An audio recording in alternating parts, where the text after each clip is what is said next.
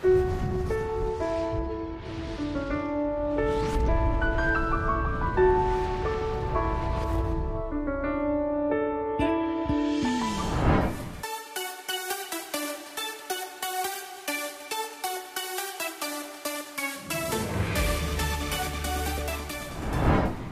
இயேசு கிறிஸ்துவின் நாமத்தினாலே உங்கள் அனைவரையும் வாழ்த்துகிறேன். இந்த நாளிலே உங்களை பார்ப்பதிலே மிகுந்த மகிழ்ச்சி. இப்பொழுதும் போன வாரம் எடுத்த அந்த செய்தியை அதனுடைய தொடர்ச்சியை இந்த வாரம் பார்க்கலாம். யாத்ராகம மூணாம் அதிகாரம் ஆறாம் வசனம் பதினைந்தாம் பதினாறாம் வசனம். பின்னும் அவர் நான் ஆபிரகாமின் தேவனும் ஈசாக்கின் தேவனும் யாக்கோபின் தேவனுமாகிய உன்னுடைய உன் பிதாக்களுடைய தேவனாய் இருக்கிறேன் என்றார். மோசே தேவனை நோக்கி பார்க்க பயந்ததினால் தன் முகத்தை மூடிக்கொண்டான். இங்கே நம்ம பார்க்குறோம் இவர் எப்படி இருக்கிறார் அதுக்கு அடுத்த வசனம் பதினைஞ்சாவது வசனத்தில் பாருங்க. மேல் மோசையை நோக்கி ஆபிரகாமின் தேவனும் ஈசாக்கின் தேவனும் யாக்கோபின் தேவனுமாய் இருக்கிற உங்கள் பிதாக்களுடைய தேவனாய் கர்த்தர் என்னை உங்களிடத்திற்கு அனுப்பினார் என்று சொல்லுவாயாக தலைமுறை தலைமுறை தோறும் இதுவே என் பிரா- பேர் பிரசாத் நீ போ இஸ்ரவேலின் மூப்பரை கூட்டி அவர்களிடத்தில் ஆபிரகாம் ஈசாக்கு யாக்கோபு என்பவர்களுடைய தேவனாயிருக்கிற உங்கள் பிதாக்களுடைய தேவனாகிய கர்த்தர் எனக்கு தரிசனமாகி உங்களை நிச்சயமாய் சந்தித்து எகிப்தில் உங்களுக்கு செய்யப்பட்டதை கண்டேன் என்றும் ஆண்டவராகிய கர்த்தர் தன்னை வெளிப்படுத்துகிறார். மோசேக்கு வெளிப்படுத்துகிறார். நான் யார்? நான் ஆபிரகாமின் தேவனும். ஈசாக்கின் தேவனும் யாக்கோபின் தேவனுமாய் இருக்கிறேன். அப்போ போன வாரம் நாம் பார்த்தோம் ஆபிரகாமின் தேவன். ஆபிரகாமின் தேவன் எப்படிப்பட்டவர் என்பதை நாம் பார்த்தோம். ஏன் ஆபிரகாமை கர்த்தர் தெரிந்து கொண்டார் என்பதையும் போன வாரம் பார்த்தோம். இந்த வாரம் நாம் ஈசாக்கின் தேவன் ஈசாக்கை குறித்து நாம் பார்க்க போகிறோம். ஆபிரகாம் எங்கெங்கெல்லாம் போனானோ அங்கெங்கெல்லாம் என்ன செய்தானாம்? பலிபீடங்களை கட்டினான். அல்லூயா அது அவனுடைய ஒரு வாழ்க்கையினுடைய ஒரு முக்கிய பகுதியாக இருந்தது. எங்கு போனாலும் பலிபீடங்களை கட்டினான் ஆபிரகாம். ஆகவே கர்த்தர் அதிலே அவர் மகிழ்ச்சி அடைந்தார். சரி ஈசாக்கை குறித்து நாம் பார்க்கிறோம். ஈசாக்கு என்றால் நகைப்பு அல்லது சிரிப்பு என்று அர்த்தம் ஈசாக்கு என்கிற வார்த்தை. இந்த ஈசாக்கு இவன் வாக்குத்தத்தம் செய்யப்பட்ட ஒரு மகன் உடன்படிக்கையின் மகன். ஆதி ஆமம் பதினேழு இருபத்தொன்னுல நம்ம பார்க்கலாம். இங்கே ஆண்டவராய் கர்த்தர் சொல்கிறாரு வருகிற வருஷத்தில் குறித்த காலத்திலே சாரால் உனக்கு பெறப்போகிற ஈசாக்கோடே நான் என் உடன்படிக்கையை ஏற்படுத்துவேன் என்றார். ஆண்டவராகிய கர்த்தர் இந்த ஈசாக்கை குறித்து அவர் ஒரு திட்டம் வைத்திருந்தார். ஈசாக்கின் மூலமாக ஒரு ஆவிக்குரிய சந்ததி எழும்ப வேண்டும் என்பதற்காக கர்த்தர் ஒரு உடன்படிக்கை அவர் ஏற்படுத்தினார். இங்கே ஈசாக்கு உடன்படிக்கையின் மகனாக இருக்கிறான். அவன் ஒரு வாக்குத்தத்தம் செய்யப்பட்ட ஒரு மகன். ஆண்டவராகிய கர்த்தர் அவனை அவனுடைய பிறப்பிற்கு முன்பாகவே அவனை தெரிந்து கொண்டார். உலக தோற்றம் முதல் உன்னை நான் தெரிந்து கொண்டேன் என்று நாம் பார்க்கிறோம். எபேசியர் நான்காம் அதிகாரத்தில். ஆக என் அன்பான தேவ ஜனமே ஆண்டவராய் கர்த்தர் இந்த ஈசாக்கு ஈசாக்கு என்றால் மகிழ்ச்சி நகைப்பு சிரிப்பு என்று அர்த்தம். ஆக இந்த ஈசாக்கை தேவனாகி கர்த்தர் அவனுடைய பிறப்பிற்கு முன்பாகவே அவனை தெரிந்து கொண்டார். அவன் வாக்குத்தத்தத்தின் மகன் உடன்படிக்கையின் மகன். கர்த்தர் அவனோடு அவனுடைய கர்ப்பத்திலேயே உடன்படிக்கை செய்திருந்தார். ஆக ஈசாக்கின் மூலம் சந்ததி பெருக வேண்டும். ஆபிரகாமுடைய சந்ததி விசுவாச சந்ததி ஒன்று பெருக வேண்டும் என்று சொல்லி கர்த்தர் விரும்பினார். சரி நாம் இப்போ பார்க்கலாம். இந்த ஈசாக்கை குறித்து நாம் பார்க்கும் பொழுது ஈசாக்கு ஆதியாகும் இருபத்தி ஆறாம் அதிகாரம் இருபத்தி நாலாவது வசனத்திலே அன்று ராத்திரியிலே கர்த்தர் அவனுக்கு தரிசனமாகி நான் உன் தகப்பனாகி ஆபிரகாமுடைய தேவன் பயப்படாதே நான் உன்னோடே கூட இருந்து என் ஊழியக்காரனாகிய ஆபிரகாம நிமித்தம் உன்னை ஆசீர்வதித்து உன் சந்ததியை பெருக பண்ணுவேன் என்றார். இங்கே அங்கே ஈசாக்கோடு கர்த்தர் பேசுகிறார். என்ன பேசுகிறார்? நான் உன் தகப்பனாகிய ஆபிரகாமுடைய தேவன். பயப்படாதே. நான் உன்னோடே கூட இருந்து என் ஊழியக்காரனாகி ஆபரகாமுக்கு ஒரு பட்டம் கிடைச்சிருக்கு பாருங்க. ஆண்டவர் சொல்றாரு நான் என் ஊழியக்காரனாகிய ஆபிரகாம் நிமித்தம் உன்னை ஆசீர்வதித்து உன் சந்ததியை பெருக பண்ணுவேன். அடுத்து ஒரு வாக்குத்தத்தை கத்தர் அங்கே ஈசாக்குக்கு கொடுக்கிறார். என் அன்பான தேவ ஜனமே இதே ஆதியாம் இருபத்தாறாம் அதிகாரம் பதினெட்டாம் பத்தொன்பதாம் வசனத்திலிருந்து இருபத்தி ரெண்டாம் வசனம் வரை பார்க்கலாம். தன் தகப்பனாகிய ஆபரகாமின் நாட்களில் வெற்றினவைகளும் ஆபரகாம் மரித்தபின் பெலிஸ்தர் தூர்த்து போட்டவைகளுமான துறவுகளை மறுபடியும் தோண்டி தன் தகப்பன் அவைகளுக்கு இட்டிருந்த பேர்களின்படியே அவைகளுக்கு பேரிட்டான். ஈசாக்குடைய வேலைக்காரர் பள்ளத்தாக்கிலே வெட்டி அங்கே சுரக்கும் நீரூற்றுகை கண்டார்கள். கேராரூர் மேய்ப்பர் இந்த இந்த தண்ணீர் தங்களுடையது என்று சொல்லி ஈசாக்குடைய மேய்ப்பருடனே வாக்குவாதம் பண்ணினார்கள். அவர்கள் தன்னோடே வாக்குவாதம் பண்ணினபடியால் அந்த துறவுக்கு ஏசேக்கு என்று பெயரிட்டான். வேறொரு துறவை வெட்டினார்கள். அதை குறித்தும் வாக்குவாதம் பண்ணினார்கள். ஆகையால் அதற்கு சித்னா என்று பெயரிட்டான். பின்பு அவிடம் விட்டு பெயர்ந்து போய் வேறொரு துறவை வெட்டினான். அதை குறித்து அவர்கள் வாக்குவாதம் பண்ணவில்லை. அப்பொழுது அவன் நாம் தேசத்தில் பழுகும்படிக்கு இப்பொழுது நமக்கு கர்த்தர் இடம் உண்டாக்கினார் என்று சொல்லி அதற்கு ரெகோபாத் என்று பெயரிட்டான். இங்கே ஈசாக்கு என்ன செய்தான் என்று பார்க்கிறோம். ஆபிரகாம் தான் போகும் இடங்களிலெல்லாம் பழிவிடங்களை கட்டினான். ஈசாக் என்ன செய்தான்? தான் போகும் இடங்களிலெல்லாம் கிணற்றை வெட்டினான். ஈ வாஸ் ரீடிகிங் த வெல்ஸ் அவன் கிணத்தை வெட்டினான். கிணறுகள் துறவுகள் துறவுகளை வெட்டினான். தன்னுடைய தகப்பன் காலத்தில் வெட்டப்பட்டிருந்த அந்த கிணறுகள் எல்லாம் பெலிஸ்தியர் தூர்த்து போட்டார்கள். ஆகவே அப்படிப்பட்ட தன் தகப்பன் வெட்ட வெட்டின அந்த கிணறுகள் தூர்த்து போட்ட நிலையிலே அந்த கிணறுகளை அவன் மறுபடியும் தோண்டினான். அவன் மறுபடியும் தோண்டின பொழுது முதலாவது அங்கே வாக்குவாதம் உண்டாயிற்று. அந்த கிணற்றுக்கு ஏசேக்கு என்று பெயரிட்டான். ஏசேக்கு என்றால் வாக்குவாதம் என்று அர்த்தம் அந்த கிணற்றுக்கு. கிணத்துக்கு கூட பேர் வச்சாங்க அந்த காலத்தில். அதுவும் ஈசாக்குடைய நாட்களிலே கிணற்றுக்கு பெயர் வைத்தார்கள் அது மட்டுமல்ல இன்னொரு இடத்துல போய் அங்கே மறுபடியும் தன் தகப்பனாகிய ஆவரகாம் தோண்டின கிணற்றை தோண்டும் போது அங்கேயும் பிரச்சனை பண்ணினார்கள். அதற்கு சித்னா என்று பெயர் விட்டார்கள். சித்னா என்றால் பிரச்சனைகள் என்று அர்த்தம். சரி என்று சொல்லிக்கொண்டு அவர்கள் மறுபடியும் போய் அங்கே வேறொரு இடத்திலே கிணற்றை தோண்டினார்கள்.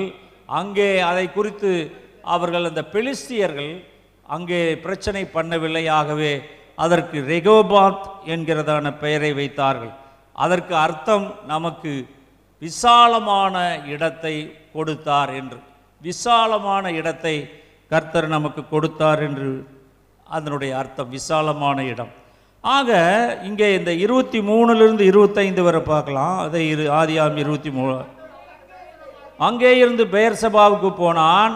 அன்று ராத்திரியிலே கர்த்தர் அவனுக்கு தரிசனமாகி நான் உன் தகப்பனாகிய ஆ பயப்படாதே நான் உன்னோட கூட இருந்து என் ஊழியக்காரனாய் ஆபிரகாம் நிமித்தம் உன்னை ஆசீர்வதித்து உன் சந்ததியை பெருக பண்ணுவேன் என்றார்.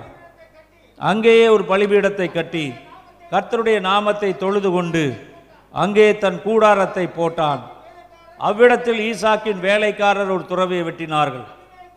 அபிமலைக்கும் அவன் சிநேகியாகிய அவிசாத்தும் அவன் சேனாதிபதியாக பிகோலும் கேராரிலிருந்து அவனிடத்துக்கு வந்தார்கள். சரி போதும். அப்போ முப்பத்தி ரெண்டாவது வசனம் முப்பத்தி மூணு பாருங்க. அந்நாளில் தானே ஈசாக்குடைய வேலைக்காரர் வந்து தாங்கள் துறவு வெட்டின செய்தியை அவனுக்கு அறிவித்து தண்ணீர் கண்டோம் என்றார்கள். அதற்கு சேபா என்று பெயர் பெற்றார்கள் ஆகையால் அந்த ஊரின் பெயர் இந்நாள் வரைக்கும் பெயர் செபா என்று அழைக்கப்படுகிறது. துறவுகள் என்றால் கிணறுகள் என்று அர்த்தம். இங்கே வேதத்தில் அநேக இடங்களிலே நாம் பார்க்கிறோம். கிணறுகள் எல்லாம் அந்த இடத்துல அந்த பெயர் செபா என்று சொன்னால் அந்த வார்த்தையினுடைய அர்த்தம் உடன்படிக்கையின் கிணறு. உடன்படிக்கை என்று அர்த்தம். ஆக ஈசாக்கு போகிற இடங்களிலெல்லாம் கிணற்றை வெட்டினான்.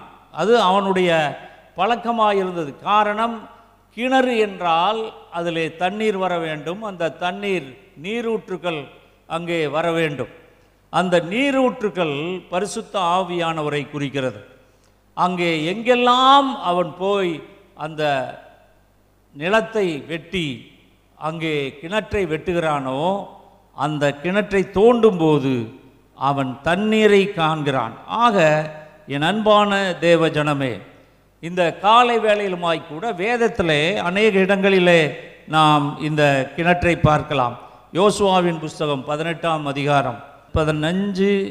நெப்தாவின் நீரூற்று நெப்தாவின் பென்யமீன் கோத்திரத்துக்கு அங்கே யோசுவா பென்யமீன் கோத்திரத்துக்கு அவன் கொடுத்த ஒரு சுதந்திரம் அந்த அதற்கு கொடுத்ததான ஒரு எல்லை இந்த நெப்தாவின் நெப்போவாவின் நீரூற்று. இந்த நெப்போவா என்ற நீரூற்று பென்யமீன் கோத்திரத்துக்கு யோசுவா அவன் கொடுக்கிறான். அதற்கு திறப்பது என்று அர்த்தம். திறப்பது என்ற அர்த்தம்.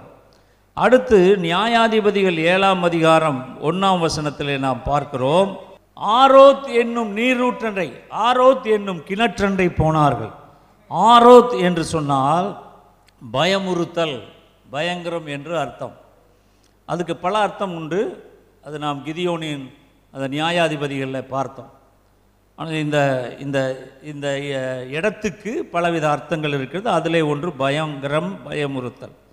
அடுத்தது ஒன்று சாம்புவேல் பத்தொன்பது இருபத்தி ரெண்டில் நாம் பார்க்குறோம். சவுல் தாவீதை தேடி வருகிறான். அப்பொழுது அவனும் ராமாவுக்கு போய் சேக்குவில் இருக்கிற பெரிய கிணற்றண்டையிலே வந்து சாமுவேலும் தாவீதும் எங்கே என்று கேட்டான். அதோ ராமாவுக்கு அடுத்த நயோதியிலே இருக்கிறார்கள் என்று சொல்லப்பட்டது. எங்கே வந்தான் அவன்? உள்ள பெரிய கிணற்றண்டையிலே வந்து சாமுவேலும் தாவீதும் எங்கே என்று இங்கே சவுல் கேட்கிறான். சவுலுக்கு தாவீதை கொன்றுவிட வேண்டும் என்கிற நோக்கத்தோடு தாவீதை தேடுகிறான். அந்த சேக்கு என்கிற பெரிய கிணறு அந்த இடத்துல அந்த வாட்ச் பிளேஸ் சேக்கு என்றால் கண்காணிக்கும் இடம் என்று அர்த்தம். சேக்கு அந்த கிணற்றினுடைய பெயர். ஒவ்வொரு கிணற்றுக்கும் ஒரு பெயரை அவர்கள் சூட்டியிருந்தார்கள் அந்த காலத்தில். ரெண்டு சாமுவேல் மூன்றாம் அதிகாரம் இருபத்தி ஆறாம் வசனத்தில் யோவாப் தாவீதை விட்டு புறப்பட்ட உடனே அவன் அப்னேரை தாவீதுக்கு தெரியாமல் கூட்டிக் கொண்டு வரும்படி ஆட்களை அனுப்பினான். அவர்கள் சீரா என்னும் துறவு துறவுனா கிணறுன்னு அர்த்தம். சீரா என்னும் துறவு மட்டும் போய் அவனை அழைத்து கொண்டு வந்தார்கள். சீரா என்கிற வார்த்தையினுடைய அர்த்தம் அது புறப்படுதல் என்று அர்த்தம்.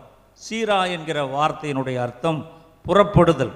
ஆக அப்னேரை பிடிக்கும்படியாக யோவா அந்த சீரா என்கிற கிணற்றண்டை வந்தான். இந்த கிணறு ஒவ்வொரு கிணறும் வேதத்தில் இருக்கிற கிணறுகள் பெயர் சூட்டப்பட்ட கிணறுகள். ஒவ்வொரு செய்தியை நமக்கு தருகிறது. அதை நாம் மறந்து விடக்கூடாது ஏதோ பேர் வச்சாங்க அப்படின்னு நம்ம சொல்கிறதில்ல நம்ம வேதத்தில் பார்த்தீங்கன்னா நோக்கமில்லாமல் எந்த பெயரும் யாருக்கும் எந்த பொருளுக்கும் எந்த இடத்துக்கும் வைக்கவில்லை. ஒவ்வொரு நோக்கத்தோடு ஒரு பெயர் சூட்டப்பட்டது. ரெண்டு சாமுவேல் இருபத்தி மூணாம் அதிகாரம் பதினைந்தாம் பதினாறாம் வசனத்தில் பார்க்கலாம். இங்கே நம்ம பார்க்குறோம் தாவீது பெத்லகேமில் உள்ள கிணற்றின் தண்ணீரில் மேலே ஆவல் கொண்டு என் தாகத்திற்கு கொஞ்சம் தண்ணீர் கொண்டு வருகிறவன் யார்? என்று கேட்டான். அங்கே அவனுக்கு ஒரு ஆசை தன்னுடைய பிறந்த ஊராகிய பெத்லகேம் கிணற்று தண்ணீர் அதை குடிப்பதிலே அவனுக்கு மிகுந்த ஆவல். ரொம்ப சந்தோஷம். அவனுடைய சொந்த ஊரிலே பிறந்த ஊரிலே இருக்கிற கிணற்றின் தண்ணீர் பெத்லகேம் என்றால் அப்பத்தின் வீடு. இங்கே நாம் பார்க்கிறோம். பெத்லகே அப்பத்தின் வீடு. அந்த இடத்துல இருக்கிற தண்ணீரை குடிக்க வேண்டும் என்று தாவீது ஆசைப்பட்டான். சரி யோவான் நான்காம் அதிகாரம் ஐந்தாம் ஆறாம் வசனத்தில் நாம் பார்க்கிறோம். யோவான் நான்காம் அதிகாரம் ஐந்து ஆறு வசனங்கள். யாக்கோபு தன் குமாரனாக யோசேப்புக்கு கொடுத்த நிலத்துக்கு அருகே இருந்த சமாரியாவில் உள்ள சீகார் எனப்பட்ட ஊருக்கு வந்தார். அங்கே யாக்கோபுடைய கிணறு இருந்தது. இயேசு பிரயாணத்தினால் இழைப்படைந்தவராய் அந்த கிணற்றருகே உட்கார்ந்தார். இப்பொழுது ஏறக்குறைய சரி இங்கே நம்ம பார்க்குறோம். ஆண்டவராக இயேசு கிறிஸ்து அவர் வந்து சீகாருங்கிற ஒரு இடத்துக்கு வர்றார். சீகார் அப்படின்னா முடிவு என்று அர்த்தம். அந்த இடத்துல வருகிறார். அதுவரைக்கும் புறஜாதிகளுடைய கிராமத்திற்கு யூதர்கள் யாரும் போக மாட்டார்கள். ஏனால் புறஜா சமாரியர் அவர்கள் சமாரியர் தாழ்த்தப்பட்டவர்கள் என்று தாழ்த்தப்பட்ட சமுதாயத்தை சார்ந்தவர்கள் என்று அங்கே யூதர்கள் அவரிடத்தில் சம்பந்தம் கலந்து கொள்ள மாட்டார்கள். அந்த ஊருக்கு போயும் அவர்கள் அங்கே அவர்களோடு உறவாட மாட்டார்கள். அந்த சீகார் எனக்கு என்ற வார்த்தையினுடைய அர்த்தம் முடிவு. அதாவது புறஜாதிகள் இதுவரைக்கும் ஒதுக்கப்பட்ட நிலையிலே இருந்தவர்களை தேடி ஆண்டவராக இயேசு கிறிஸ்து அந்த ஒதுக்கப்பட்ட அந்த நிலையை மாற்றும்படியாக அதை முடிவுக்கு கொண்டு வரும்படியாக அந்த இடத்திலே அவர் வந்தார். அலைலூயா அலைலூயா ஆம் இன்றும் அந்த கொடுமைகள் தொடர்கிறது. வடநாடுகளிலும் இங்கே தென்பகுதியிலும் தமிழ்நாட்டிலும் கூட இந்த தாழ்த்தப்பட்ட மக்களுக்கு விரோதமாக அநேக அநியாயங்கள் அவலங்கள் நடைபெறுகிறது. ஆண்டவராகிய கர்த்தர் இதற்கு ஒரு முடிவை கட்டும்படியாக சமாரிய மக்களில் புறஜாதிகளாக இருந்த அவர்களுக்கு ஒதுக்கி வைக்கப்பட்ட நிலையிலே இருந்த அவர்களை தேடி இயேசு வந்தார். அல்லேலூயா. அவர்களுடைய வாழ்க்கையிலே சமாரிய மக்களுக்கு ரட்சிப்பு அன்றைக்கு வந்தது. அதுவரைக்கும் அங்கே யாரும் யூதர்கள் அந்த இடத்திற்கு போக மாட்டார்கள். அதை ஒரு அருவருப்பாக நினைத்த அந்த காலகட்டத்தில் யூதராக குலத்திலே பிறந்ததான ஆண்டவராக இயேசு கிறிஸ்து அவர் புறஜாதிகளை நேசித்தார் யூதர்களை நேசித்தார் ஒவ்வொரு மனிதனையும் மனுஷையும் நேசித்தார் எல்லாரையும் நேசித்த தேவனாகிய கர்த்தர். அந்த கிராமத்தை தேடி அந்த சமாரியாவிலே சீகார் என்னும் இடத்துல இருந்த கிணற்றண்டை யாக்கோபின் கிணற்றண்டை வந்தார். என் அன்பான தேவ ஜனமே இன்றைக்குமாய் கூட ஆண்டவராகிய கர்த்தர் உங்களுடைய வாழ்க்கையின் அவலங்களை எல்லாம் மாற்றும்படியாக இன்றைக்கு உங்களையும் அவர் தேடி வருகிறவராய் இருக்கிறார். உங்களை நாடி வருகிறவராய் இருக்கிறார். உங்களை சந்திக்கும்படியாக அவர் விரும்புகிறார். உங்களுடைய கண்ணீரை துடைக்கும்படியாக உங்கள் வேதனையை போக்கும்படியாக உங்கள் வியாதிகளிலிருந்து உங்களை நீக்கும்படியாக கர்த்தராகி ஆண்டவர் சமாரிய ஸ்திரீயை தேடி வந்தது போல உங்களையும் இந்த காலை வேளையிலே உங்களை தேடி அவர் வருகிறார். அல்லேலூயா உங்கள் எல்லா அவலங்களுக்கும் ஒரு முடிவு. சீகார் என்றால் முடிவு என்று அர்த்தம். ஆக அந்த சீகார் கிராமத்தில் அந்த கிணற்றிலே அவர் வந்து உட்கார்ந்தார்.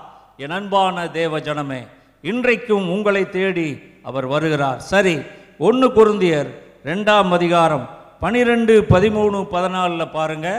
நாங்களோ உலகத்தின் ஆவியை பெறாமல் தேவனால் எங்களுக்கு அருளப்பட்டவைகளை அறியும்படிக்கு தேவனிடத்திலிருந்து புறப்படுகிற ஆவியையே பெற்றோம்.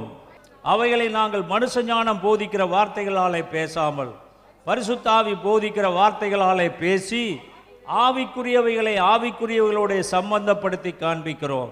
ஜென்ம சுபாவமான மனுஷனோ ஆவிக்குரியவைகளை ஏற்றுக்கொள்ளான். அவைகள் அவனுக்கு பைத்தியமாய் தோன்றும்.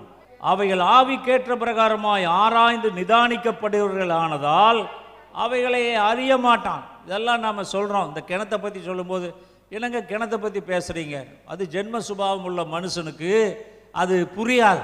ஆனால் நாங்கள் அதை ஆவிக்குரிய விதத்தில் அந்த ஆவிக்குரியதோடு சம்பந்தப்படுத்தி காண்பிக்கிறோம்.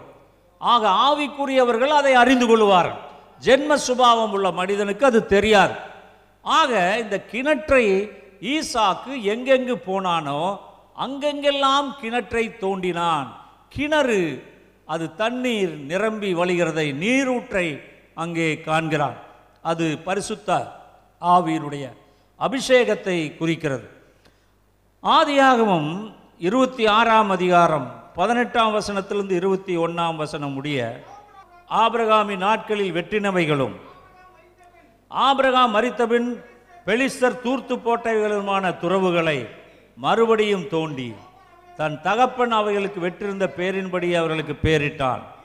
ஈசாக்குடைய வேலைக்காரர் பள்ளத்தாக்கிலே வெட்டி அங்கே சுரக்கும் நீரூற்றை கண்டார்கள். கேராரூர் மேய்ப்பர் இந்த தண்ணீர் தங்களுடையது என்று சொல்லி ஈசாக்குடைய மேய்ப்பருடைய வாக்குவாதம் பண்ணினார்கள். அவர்கள் தன்னுடைய வாக்குவாதம் பண்ணினபடியால் அந்த துறவுக்கு ஏசேக் என்று பெயரிட்டான் வேறொரு துறவை வெட்டினார்கள். அதை குறித்தும் வாக்குவாதம் பண்ணினார்கள். ஆகையால் அதற்கு சித்னா என்று பெயரிட்டான். இங்கே பார்த்தீங்கன்னா போதும்.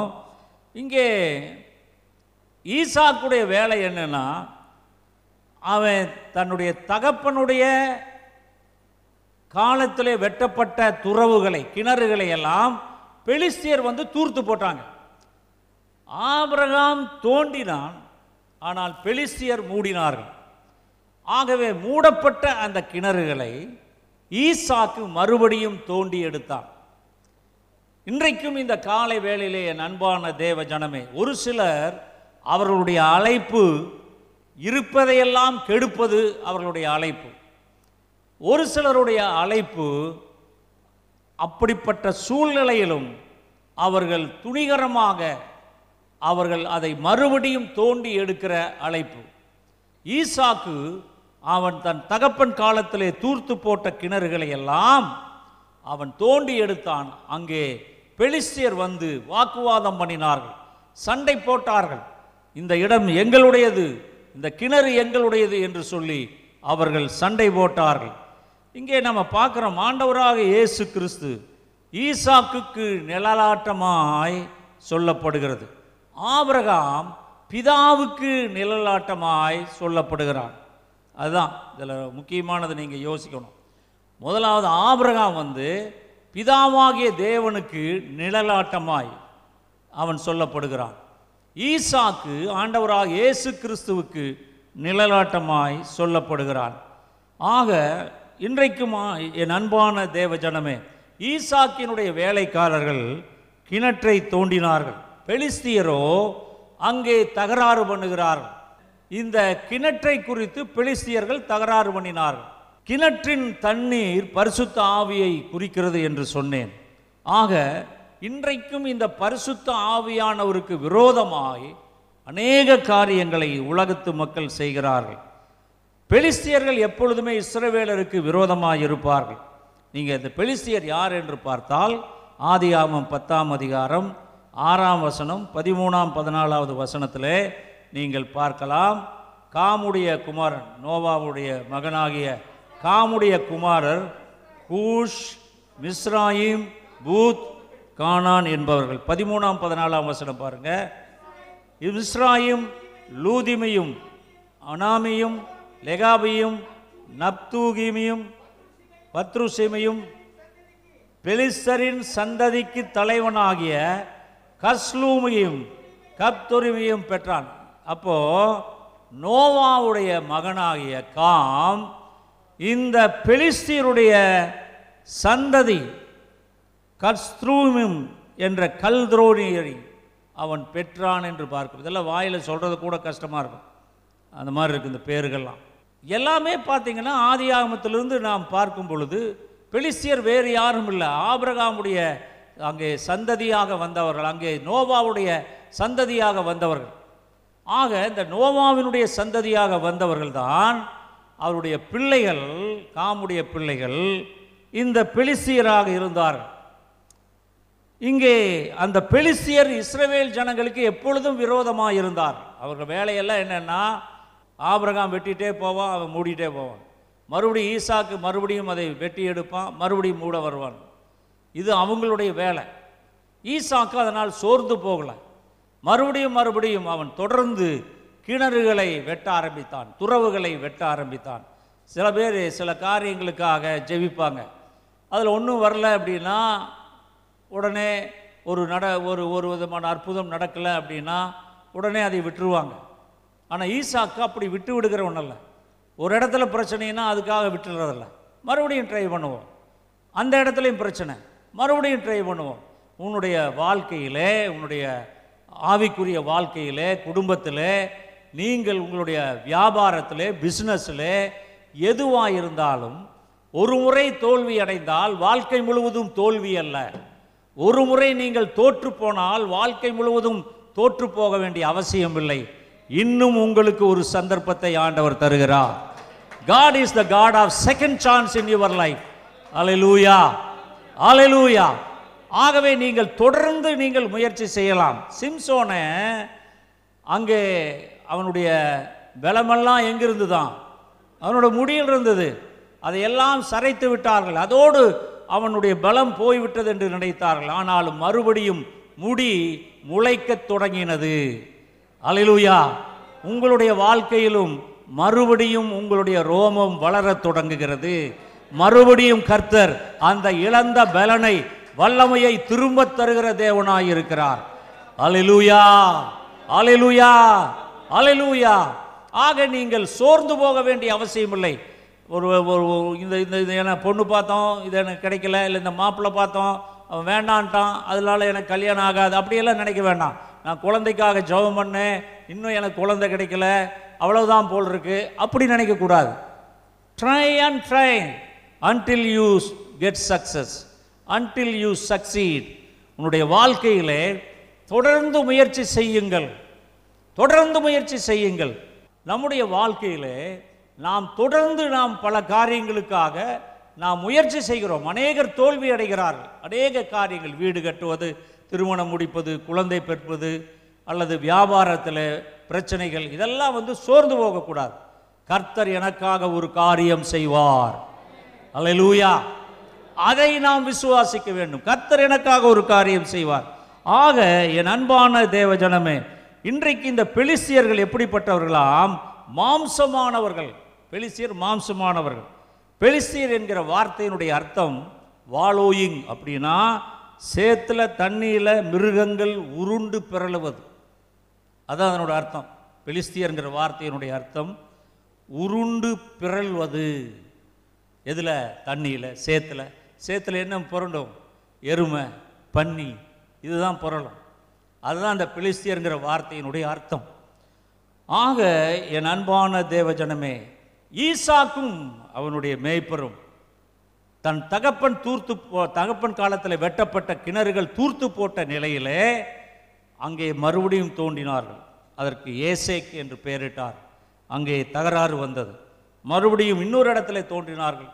அங்கே சித்னா என்கிற இடத்துல அங்கேயும் தகராறு பண்ணினார்கள். அங்கிருந்து அவர்கள் ரெகோபாத் என்கிற இடத்திலே வந்தார்கள். ரெகோபாத் என்கிற இடத்திலே வந்து அங்கே கிணற்றை தோண்டினார்கள். அந்த இடத்திலே சமாதானம் உண்டாயிற்று. ஆக என் அன்பான தேவஜனமே இன்றைக்கும் கர்த்தராகி ஆண்டவர் உங்களை ஏசேக் என்ற இடத்திலிருந்தும் சித்னா என்கிற இடத்திலிருந்தும் உங்களை தகராறு பண்ணுகிற பிரச்சனைகளிலிருந்து உங்களை வெளியே கொண்டு வந்து ரெகோபாத் என்கிற இடத்துல விசாலமான என்று அர்த்தம். விசாலமான ஒரு இடத்திலே கொண்டு வந்து உங்களை ஆசீர்வாதமாக வைக்கிறார். அல்லேலூயா இனி இங்கே தகராறு கிடையாது. இந்த இடத்துல அவங்க தகராறு பண்ணல. தகராறு பண்ணக்கூடிய இடங்கள் எல்லாவற்றையும் கடந்து வந்து விட்டார்கள். உங்கள் வாழ்க்கையிலும் நீங்கள் பிரச்சனைகள் போராட்டங்களை எல்லாம் கடந்து வந்திருக்கிறீர்கள். இப்பொழுது ஆண்டவராகி கர்த்தர் உங்களை ரெகோபாத் என்று சொல்லப்படுகிற விசாலமான இடத்துல அவர் உங்களை கொண்டு வருகிறார். அங்கே சமாதானம் உண்டு. அலையலூயா அலையலூயா அலையலூயா ஆக என் அன்பான தேவ ஜனமே இந்த காலை வேலையிலுமாய் கூட ஈசாக்கு தன் தகப்பன் ஆபிரகாம் வெட்டினவைகளும் ஆபிரகாம் மரித்தபின் பெலிசியர் தூர்த்து போட்டதான அந்த துறவுகளை அவன் மறுபடியும் தோண்டி எடுக்கிறான். இந்த காரியத்தில் நாம் பார்க்கலாம். ரோமருக்கு எழுதின நிறுவம் நாலாம் அதிகாரம் பதினொன்று பன்னெண்டில் பார்க்கலாம். ரோமருக்கு எழுதின நிறுவம் பதினொன்று பன்னெண்டில் மேலும் விருத்த சேதனம் இல்லாத காலத்தில் அவன் விசுவாசத்தினாலே அடைந்த நீதிக்கு முத்திரையாக விருத்த சேதனமாகிய அடையாளத்தை பெற்றான். விருத்த சேதனம் இல்லாதவர்களாய் விசுவாசிக்கிற யாவருக்கும் நீதி எனப்படும் பொருட்டு அவர்களுக்கு அவன் தகப்பனாய் இருக்கும்படிக்கும் விருத்த சேதனை பெற்றவர்களாய் மாத்திரமல்ல நம்முடைய தகப்பனாகிய ஆபரகாம் விருத்த சேதனமில்லாத காலத்தில் தகப்பனாய் இருக்கும்படிக்கும் அந்த அடையாளத்தை பெற்றான். அவன் விசுவாசிகளின் தகப்பன் என்ற அடையாளத்தை பெற்றான். அப்படிப்பட்ட விசுவாசத்தின் தகப்பன் ஆபிரகாமுடைய மகன்தான் ஈசாக்கு தகப்பனுடைய விசுவாசம் அவனுக்கும் இருந்தது. என் அன்பான தேவ ஜனமே ஏசாய ஐம்பத்தி ஒன்று ஒன்றாம் ரெண்டாம் வசனத்திலே நாம் பார்க்கிறோம். நீதியை பின்பற்றி கர்த்தரை தேடுகிற நீங்கள் எனக்கு செவி கொடுங்கள். நீங்கள் வெட்டி எடுக்கப்பட்ட கண்மலையையும் நீங்கள் தோண்டி எடுக்கப்பட்ட துறவின் குழியையும் நோக்கி பாருங்கள். உங்கள் தகப்பனாகிய ஆபிரகாமையும் உங்களை பெற்ற சாராளையும் நோக்கி பாருங்கள். அவன் ஒருவனாயிருக்கையில் நான் அவனை அழைத்து அவனை ஆசீர்வதித்து அவனை பெருக பண்ணினேன். அல்ல லூயா இங்கே தோண்டி எடுக்கப்பட்ட துறவுகளையும் காணுங்கள். நம்ம பார்க்குறோம். தோண்டி எடுக்கப்பட்ட துறவுகள் ஆபிரகாமின் காலத்தில். சரி நமக்கு நேரம் இல்லை வேகமாக நான் முடிக்க போகிறேன் சீக்கிரமாக இங்கே இந்த கிணறுகள் வெளிப்படுத்துகிற சத்தியம் என்ன தெரியுமா? முக்கியமான முதலாவது நம்பர் ஒன் முக்கியமான சரித்திர உண்மைகள். இதெல்லாம் வந்து ஏதோ பொய்யான கட்டுரைகள் அல்ல. இவைகள் எல்லாம் சரித்திர உண்மைகள். நீங்கள் இஸ்ரேல் ஒரு தடவையாவது மறிப்பதற்கு முன்பாக ஒரு தடவை உங்களுக்கு கர்த்தர் ஒரு சந்தர்ப்பம் கொடுத்தால் கண்டிப்பாக நீங்கள் போ போகலாம் அங்கே பார்க்கலாம். இந்த வேதத்தில் எழுதப்பட்ட இடங்கள் எல்லாம் அங்கே இருக்கிறது.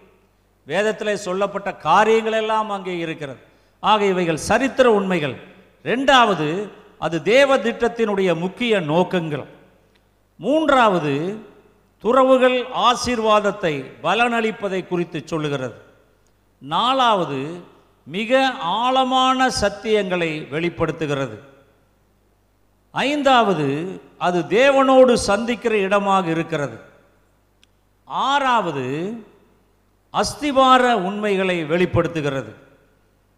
ஏழாவது எதையும் விட்டு கொடுக்காத உண்மைகளை உரைக்கிறது. எட்டாவது பரிசுத்த ஆவியானவருடைய பயன்பாடுகளை சொல்லுகிறது. ஆக என் அன்பான தேவஜனமே முதலாவது முக்கியமான சரித்திர உண்மைகள் ரெண்டாவது தேவ திட்டத்தின் முக்கிய நோக்கங்கள் மூன்றாவது துறவுகள் ஆசீர்வாதத்தை நமக்கு கொடுக்கிற பலனளிப்பதை குறிக்கிறது நாலாவது மிக ஆழமான சத்தியங்களை வெளிப்படுத்துகிறது ஐந்தாவது தேவனோடு சந்திக்கிற இடமாக இருக்கிறது ஆறாவது அஸ்திவார உண்மைகளை தெரிவிக்கிறது ஏழாவது எதையும் விட்டு கொடுக்காத உண்மைகளை உரைக்கிறது. எட்டாவது பரிசுத்த ஆவியானவருடைய பயன்பாடுகளை சொல்கிறது. இந்த கிணறுகளின் எபிரேய வார்த்தை பீர் பிஇஇஆர் பீர் அல்லது போர் பிஓஆர் போர் என்று அழைக்கப்படுகிறது. ஆக என் அன்பான தேவஜனமே இன்றைக்கும் இந்த காலை வேளையில் நாம் வேதத்தில் பரிசுத்தாவியானவர் பல விதங்களிலே அதை சொல்லுகிறார். நீங்கள் ஆதியாமம் பதினாறாம் அதிகாரம் ஏழாம் வசனத்திலிருந்து பதினாலாம் வசனம் படிக்க வேண்டாம் இப்போ நேரம் இல்லை. அங்கே ஆகார் என்ன செய்கிறார்? அவளுக்கு கர்த்தர் ஒரு நீரூற்றை காண்பிக்கிறார். அப்பொழுது பீர் லகாய் ரோய் என்று அந்த நீரூற்றை அந்த அங்கே பெயர் வைக்கிறாள். நீர் என்னை காண்கிற தேவன் என்று அவள் பெயர் வைக்கிறாள். ஆகார். ஸோ ஆகார் அந்த நீரூற்றுக்கு பீர் லகாய் ரோய் என்று பெயரிடுகிறாள். அது மட்டுமல்ல அங்கே ஆதியாம் இருபத்தொன்று முப்பதில் ஆபிரகாமும் அபிமலேக்கும் பெலிஸ்திய ராஜாவும் ஒரு உடன்படிக்கை செய்கிறார்கள். எங்கே? பெயர் சபாவின் கிணற்றருகே உடன்படிக்கை செய்கிறார்கள். பெயர் சபா என்றால் உடன்படிக்கையின் கிணறு உடன்படிக்கையின் இடம் என்று அர்த்தம்.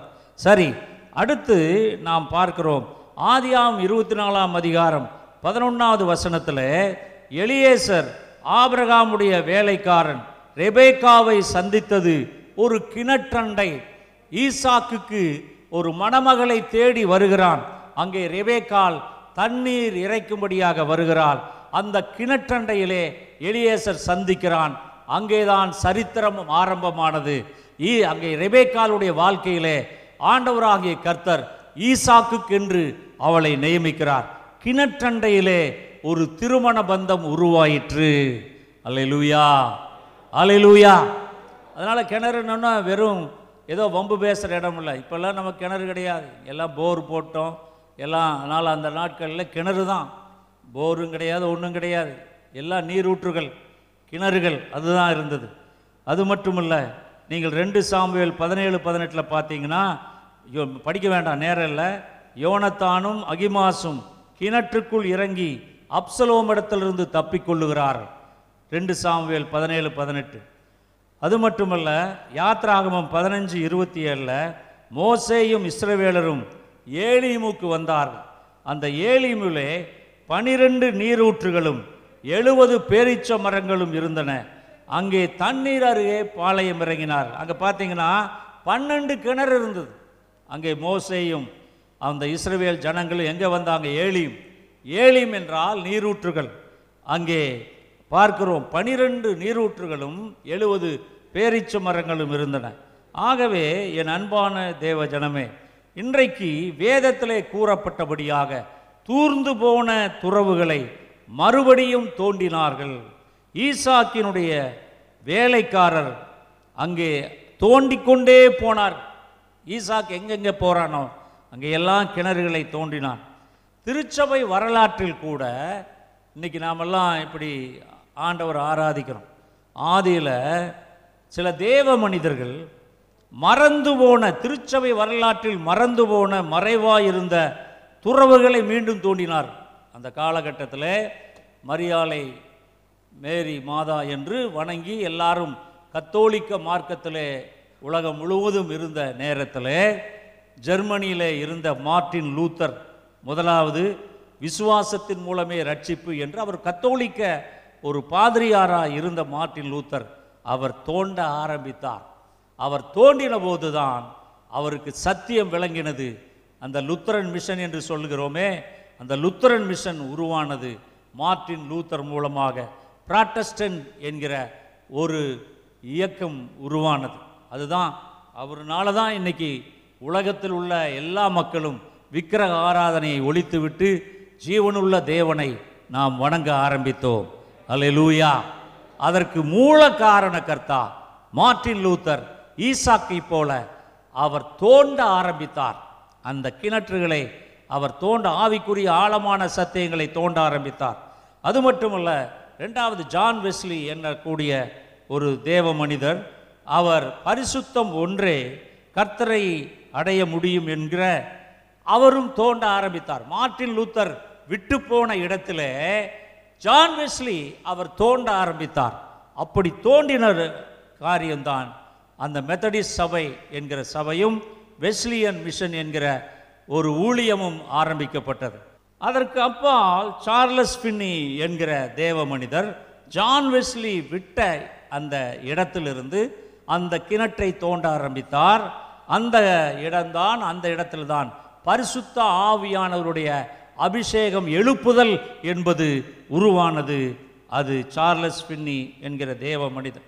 அடுத்து நாலாவது சார்ல்ஸ் பின்னி விட்ட இடத்திலிருந்து விகில் சுவர்த் ஜெஃப்ரி என்பவர்கள் வசனத்தின் மூலமாக நாம் வியாதியிலிருந்து சுகமாக்க முடியும் என்கிற அந்த இடத்திலே தோண்டினார்கள் அந்த சத்தியத்தை அவர்கள் கொண்டு வந்தார்கள். ஆக அதற்கு பின்னாலே நீங்கள் பார்த்தால் தொடர்ந்து வந்த தேவ மனிதர்கள் அதை தோண்டிக்கொண்டே போனார்கள். பரிசுத்த ஆவியானுடைய அபிஷேகத்தை சபைகள் மறந்திருந்த நேரத்தில் பரிசுத்த ஆவியானுடைய அபிஷேகம் அந்நிய பாஷையினுடைய அடையாளம் ஆவிக்குரிய வரங்களை எல்லாம் அவர்கள் தோண்டிக்கொண்டே போனார்கள். என் அன்பான தேவ ஜலமே இன்றைக்குமாய் கூட கர்த்தராகி ஆண்டவர் நம்மையும் அதனால தான் எதுக்கு ஆலயத்துக்கு வருகிறோம்னா நாம் தோண்டும்படியாக ஆவிக்குரிய சத்தியங்களை தோன்றும்படியாக நம்முடைய மூதாதையர் விட்ட இடத்திலிருந்து நம்முடைய எதிரிகள் தூர்த்து போட்ட கிணறுகளை நாம் மறுபடியும் தோண்டி எடுக்கிறோம். நாம் மறுபடியும் அந்த சத்தியங்களை தோண்டி எடுக்கிறோம்.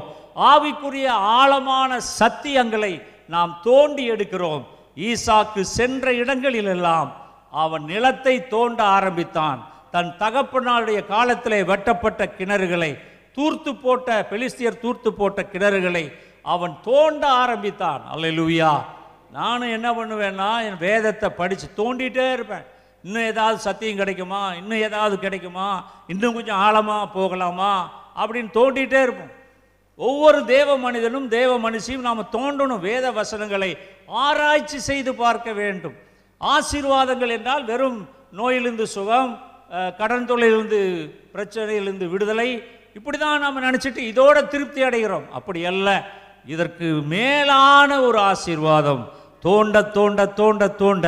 அது முடிவில்லாத ஆழத்தை ஆழம் கூப்பிடுகிறது என்று சொல்கிற அந்த ஆசீர்வாதத்திற்குள்ளாக நீங்களும் நானும் தோண்டிக்கொண்டே இருக்க வேண்டும். அப்படியே தோண்டிட்டே போனான் அதனால தான் பார்க்குறோம் ஆதியாகமம் இருபத்தி ஆறு பன்னெண்டில் ஈசாக்கு விதை விதைத்தான். அது நூறு மடங்கு விளைந்தது. என் அன்பான தேவ ஜனமே இன்றைக்கும் இந்த காலை வேலையிலுமாய் கூட இப்படிப்பட்ட ஒரு தன்மையுடைய ஈசாக்கு அவன் தோண்டினான் அவன் கர்த்தரை விசுவாசித்தான் அவன் உடன்படிக்கையின் மகனாயிருந்தான். வாக்குத்தத்தத்தின் மகனாயிருந்தான்.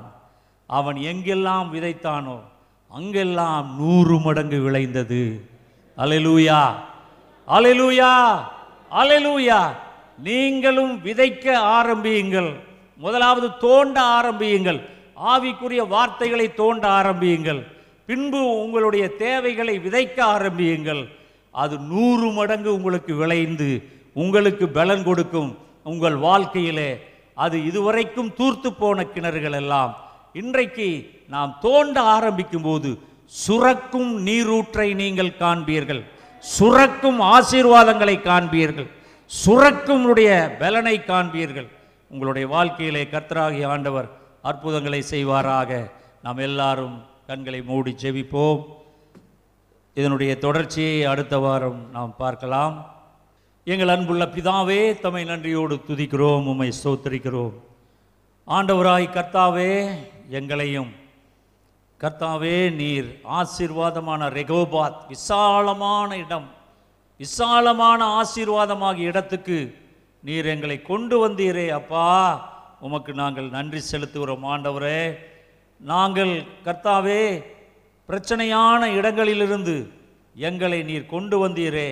ஏசேக் என்கிற இடத்துல பிரச்சனைகள் சேத்னா என்கிற இடத்துல பிரச்சனைகள் வெறுப்பு அங்கே எதிர்ப்பு.